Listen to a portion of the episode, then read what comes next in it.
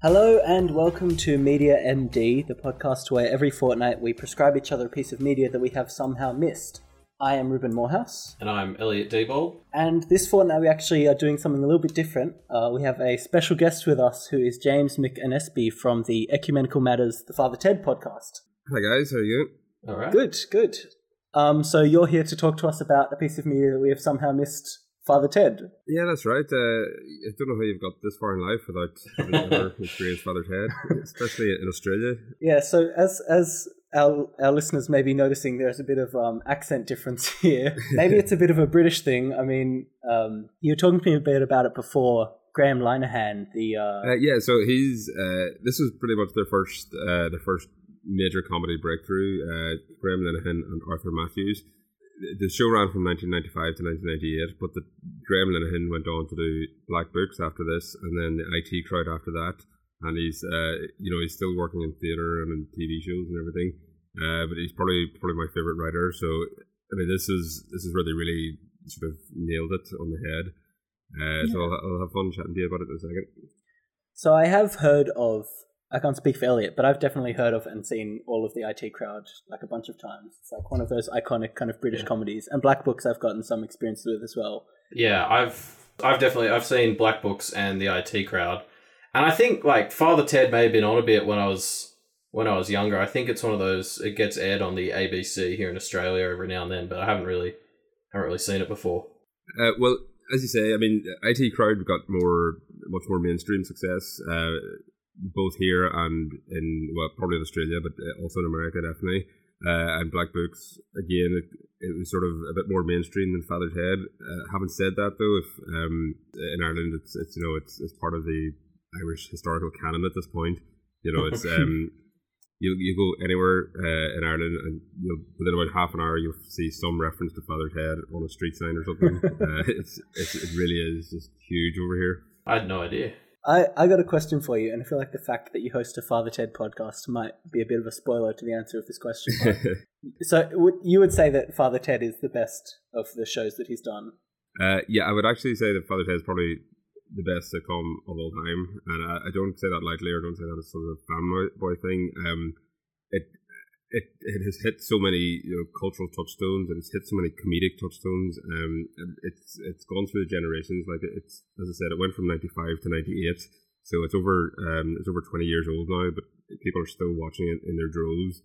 Um, you know, I do um, as well as host a podcast. I also do a, sort of imp, uh, improv tribute show to Father Ted, and it sells out in months in advance. Oh, um, wow. You know, in pretty big venues like it. it uh, and everyone you know will know the characters. They'll be able to know the lines for you. Uh, I just uh, I just finished the top five episodes um, to wrap up my podcast there last week, and uh, the response has been absolutely huge. People just want to know which episode other people think is their favorite. Yeah.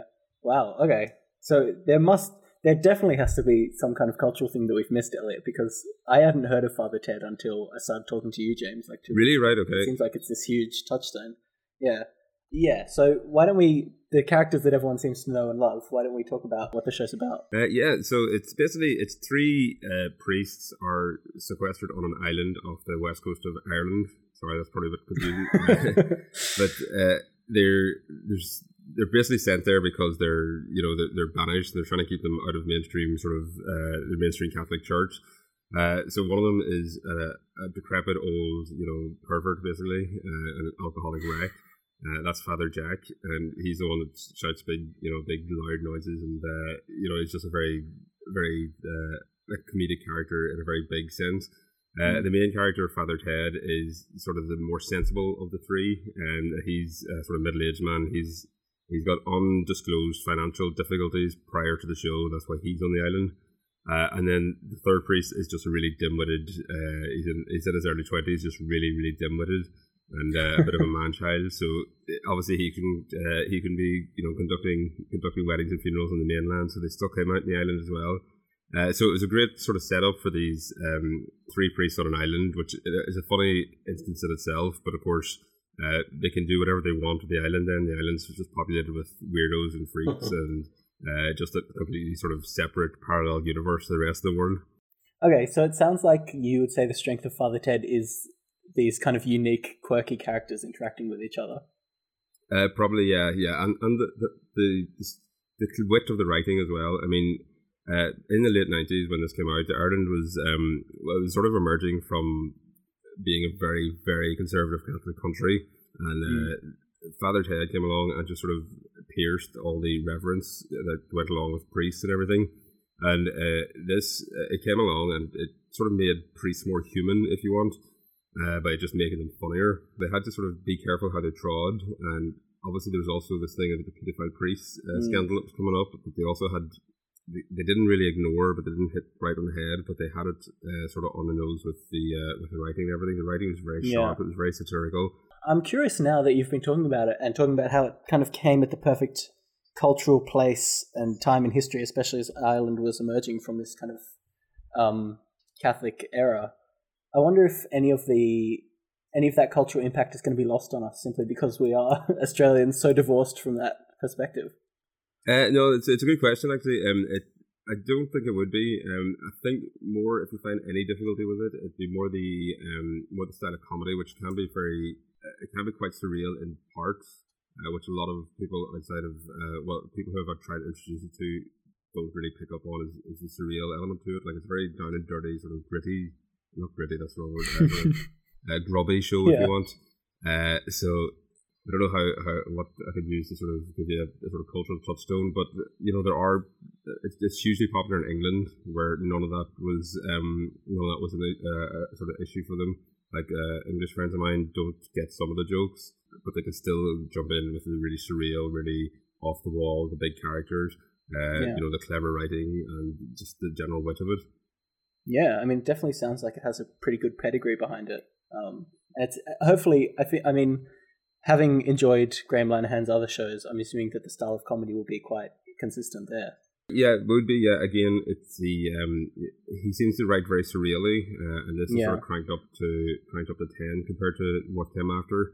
Um, I mean, I remember when the IT crowd first came out, thinking this doesn't feel like what I was expecting because I was expecting mm. Father Ted so that might be a bit illustrative. But uh, IT Crowd still has very um, sort of surreal moments, as in you know Moss is a very exaggerated character. Yeah, uh, and, uh, so the, the, goth, I've forgotten his name.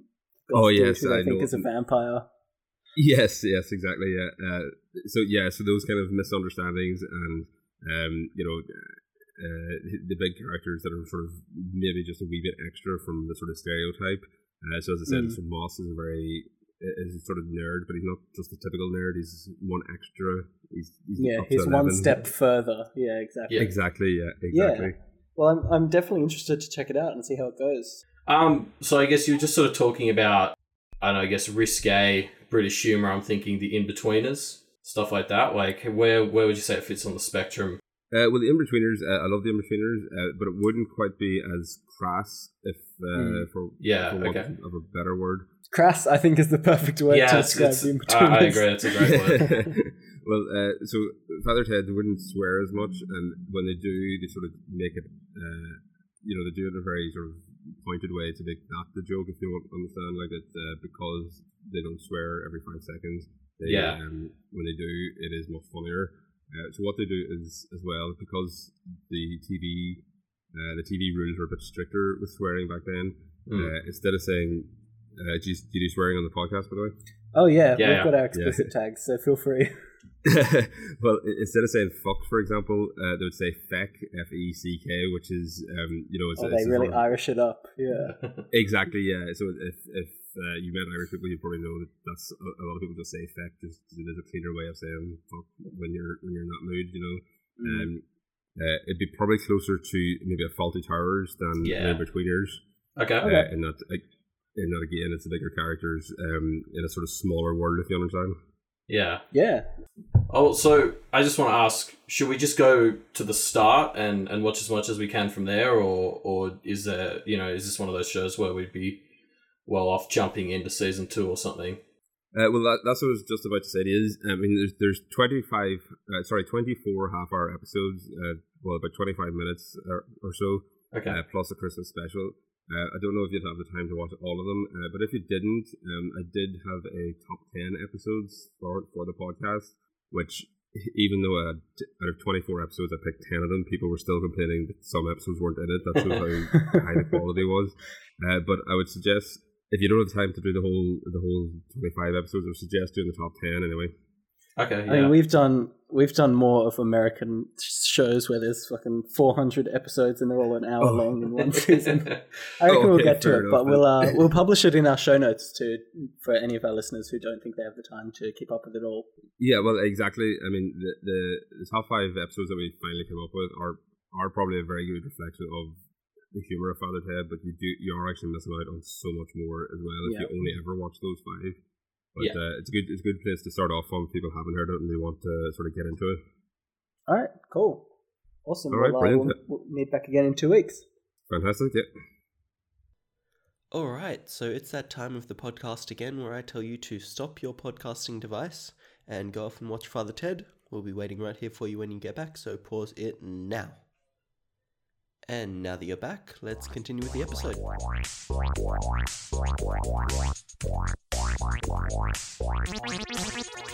And we are back two weeks later. Two weeks of intense Father Ted watching later. um, so the way we usually run it is we'll start off with like a little plot summary, but I don't know if that's really relevant for Father Ted. It seems a bit weird to do a plot summary of a sitcom. Well, it, yeah, yeah, and I mean the setting. The setting's what we should bring up, but it was sort of already covered. Um, Yeah. I mean, yeah, it's it's three it's three misfit priests on a misfit island getting up to shenanigans. I guess. Yeah, involving a lot of other misfit characters as well. Um, Yeah, all right, I'm gonna. yeah. I'll start us off with my thoughts about the show. I did quite like the show, but I feel like it took season one to really find its feet. I think season one, and maybe this is blasphemy, um, James. Don't don't kill me if if if I didn't like season one as much, but I feel like it was a bit um, hit and miss with some of the episodes, and then season two and three just like really got into the the good shit. uh, no, it's a, it's a, that's pretty fair. I do have the Ouija board sitting ready here in case you do say something blasphemous, so I can't just damn you to hell or something. But uh, If the spirits tell me that I'm doing something wrong, please let me know. right, okay, yeah. uh, no, that that's pretty that's pretty fair assessment uh, of of the show as a whole. Um, I don't know if you agreed, Elliot. Um, the when we did the the ten, you know, the top ten episodes, uh, we we found that only two of them were from season one. Um, the episode with with the three bishops and the episode following it with the drunk former BBC presenter. Uh, and apart from that, the rest of them were mostly actually from season two, and only three from season three. So season two was probably the highlight, uh, and the more timeless episodes were definitely from those series. Mm. Oh, I I liked season three quite a lot as well. I think the one episode in season one that I thought was really like indicative of the quality that we hit was the one about the movie that came out and they like are, are forced to protest the movie by the church. Yeah. Yes. yeah.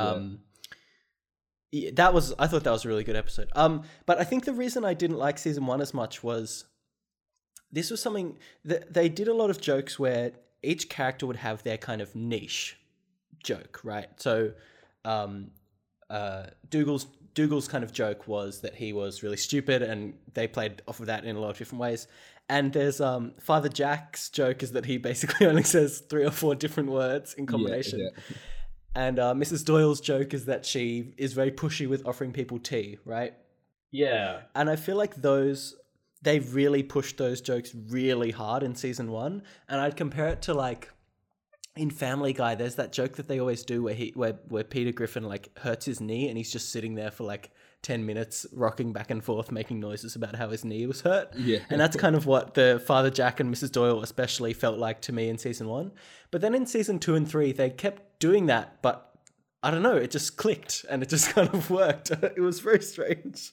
I I almost thought I, I actually noticed something a bit similar. Like I thought I thought the jokes changed up a bit more. So I sort of felt that, uh, particularly in the first half of season one, everything to do with Father Jack was basically just the fact that he was sitting there being angry. Whereas then I felt later on they actually started to do stuff with that. Mm, So yeah. he was angry about specific things, or he had particular reactions. It was almost like it was almost my, and particularly Dougal, Mm. um, almost went through a sort of reverse Flanderization. Yeah. So, you know, normally yeah. in sitcoms, as as characters sort of go on, they tend to just get reduced to a few of their most crazy traits. Like I almost felt like in this show it kind of did the opposite, and I like, and yeah, that was why I sort of was starting to enjoy it more and more as it went on as well. Yeah. Uh, no, I think that both those, uh, both of what you're saying is actually probably probably reasonably fair. Um, certainly, certainly the uh, Mrs. Doyle,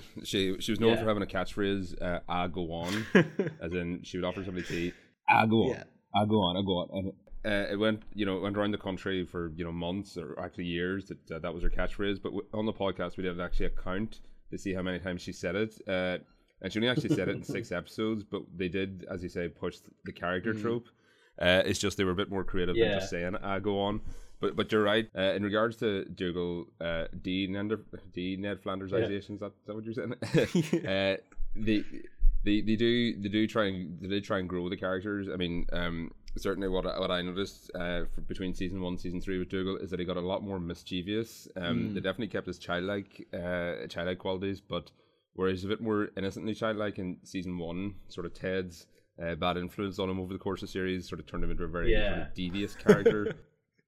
Yeah. in the episode where he has a sort of rival as the sort of man child, um, Owen McLove. Oh He's yes. out very pertinently, you know, when, when there's a sort of zombie apocalypse of old age pensioners and he just locks them out of the house. I should mention at this point, I've I've watched all three seasons, but I think Elliot only got up to where did you get up to, Elliot? I, I got up to right at the end of season two.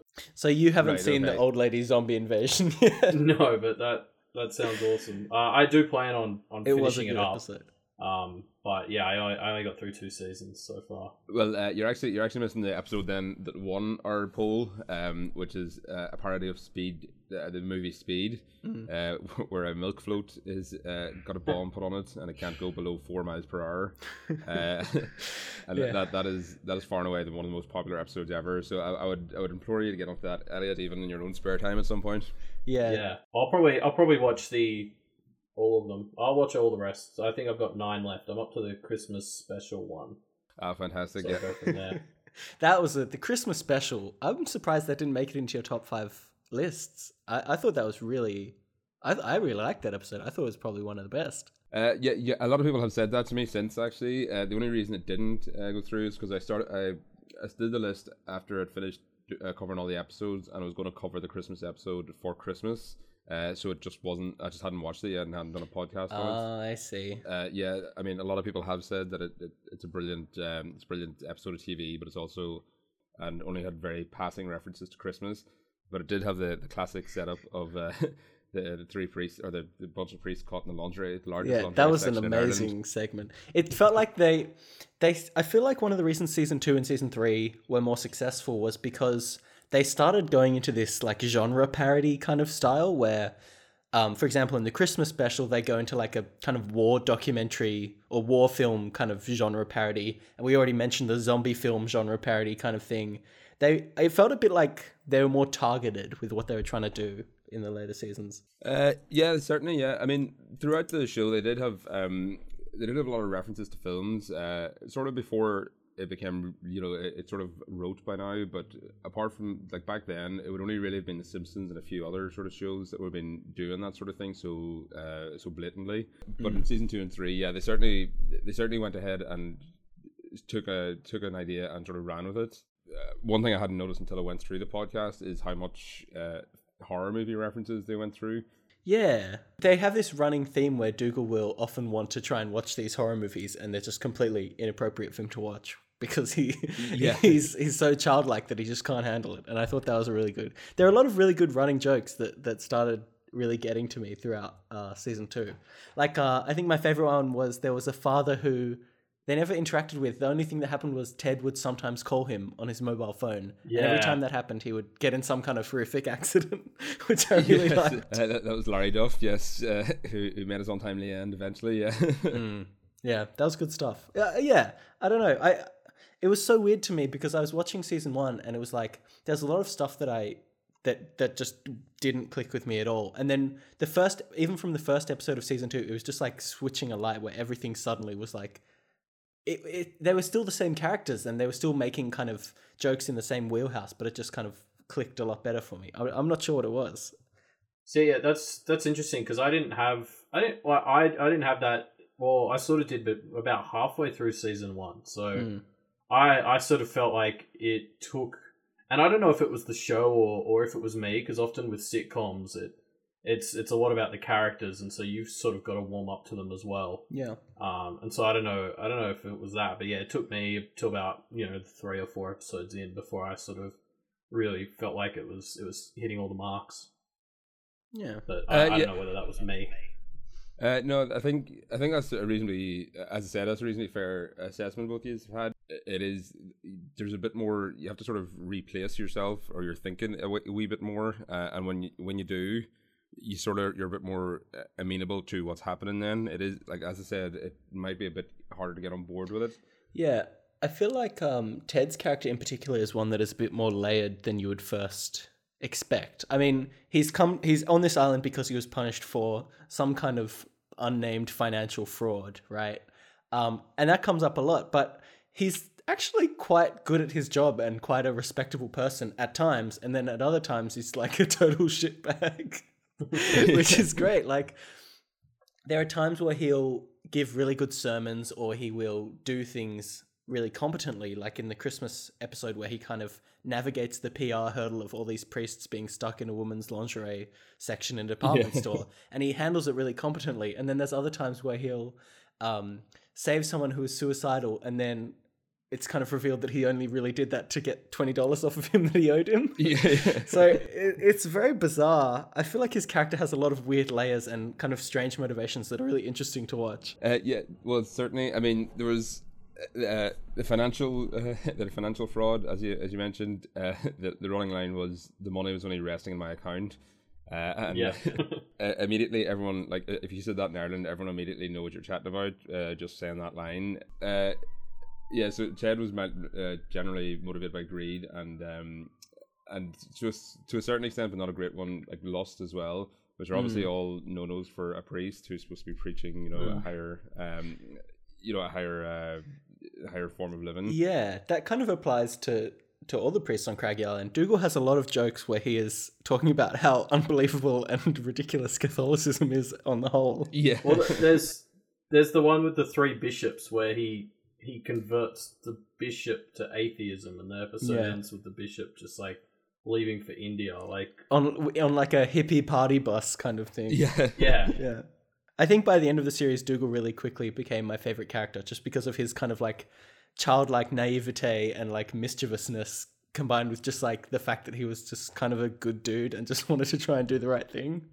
Yeah, um before we go to off topic, I reckon we should uh talk about we should wrap it up and do our ratings for Father Ted. yeah, yeah. I guess my summary is just like I don't know. I really liked it. Season two and three, it was like basically nonstop making me laugh, even with Yeah. just these completely absurd things like uh, Dougal playing. At one point, Dougal plays a record that's just sound effects, and this, these kind of sound effects play over this entire scene, and it's just like just bizarre stuff that's really really funny. Even though it, I don't know. Um, although I didn't like season one as much, I felt like season two and three really redeemed it. So I, I'd give it like a, a seven and a half or an eight out of ten for sure. What do you think, Elliot? I, I think the same. Obviously, from from the sounds of it, like I haven't seen season three, but it sort of sounds like that's that's a huge part of it as well. Mm. So I was going to give it, yeah, it's, it's like seven and a half, probably. Very tentative. Um, yeah, uh, I also, you know, I often sort of like to compare it to other things, and the comparison's definitely here for for um the the later works, so like IT crowd and stuff. Like, oh yeah, for sure. you know, Do- Dougal. I thought I thought Dougal was very reminiscent of Moss in a lot of ways from Yeah. the IT crowd. Although Moss is a bit more savant and a bit less idiot in a lot of ways. I think well, but but often Moss's humor was built around how oblivious he was to social cues and stuff, and there was a Mm. there was there was just as much of that with Dougal as well as just his raw stupidity. True. Um, but yeah, um, no, you can definitely. It's it's interesting going back and watching this, being a big fan of things like the IT crowd, and you can see the influence this Yeah. sort of had on on the later works Yeah. um, that they did. You can definitely see the roots. Um, I'd say for people wondering whether they should watch it or not, I mean, definitely do, especially if you're a fan of like the IT crowd or Black Books or, or some of Graham Graham Linehan's other works, because it's very reminiscent of that for sure. Um, yeah. yeah, cool. And thus the curtain closes on another episode of Media MD. don't worry, guys. Don't be sad. We'll see you next fortnight. We'll still be here, just on your phone, waiting, waiting to push that upload button or whatever we do at Media MD. Um, I got a bit sidetracked here. We're Media MD. Hi, nice to meet you. Uh, we have a website if you want to come engage with us. Which, after listening to that, I don't know why you would, but if you want to, it's at www.mediamdpodcast.com, and you can send us an email. You can check out our Twitter or our Facebook. I think we're up to one follower now, so that's pretty good. We're really getting up there. Um, no, that's we have more than one. Don't worry. I won't say how What, low it is because it is quite low. But it's, well, t- it's slightly, slightly, it's a tiny bit higher. You're close. Okay, four. Um. Well, I'm just going to pretend that we don't um, have four followers on Twitter because that breaks my heart. Uh, what are we talking about next week, Elliot? Next fortnight? I've already forgotten. Oh, the Adventure Zone. Yeah. So next fortnight we'll be checking out the McElroy Brothers show podcast thing, Dungeons and Dragons comedy thing called the Adventure Zone. So Nice. check that out if you want, and uh, meet you back on your phone in two weeks. See you then. All right, that one got a bit away from us, didn't it? Uh, all right, stop the recording.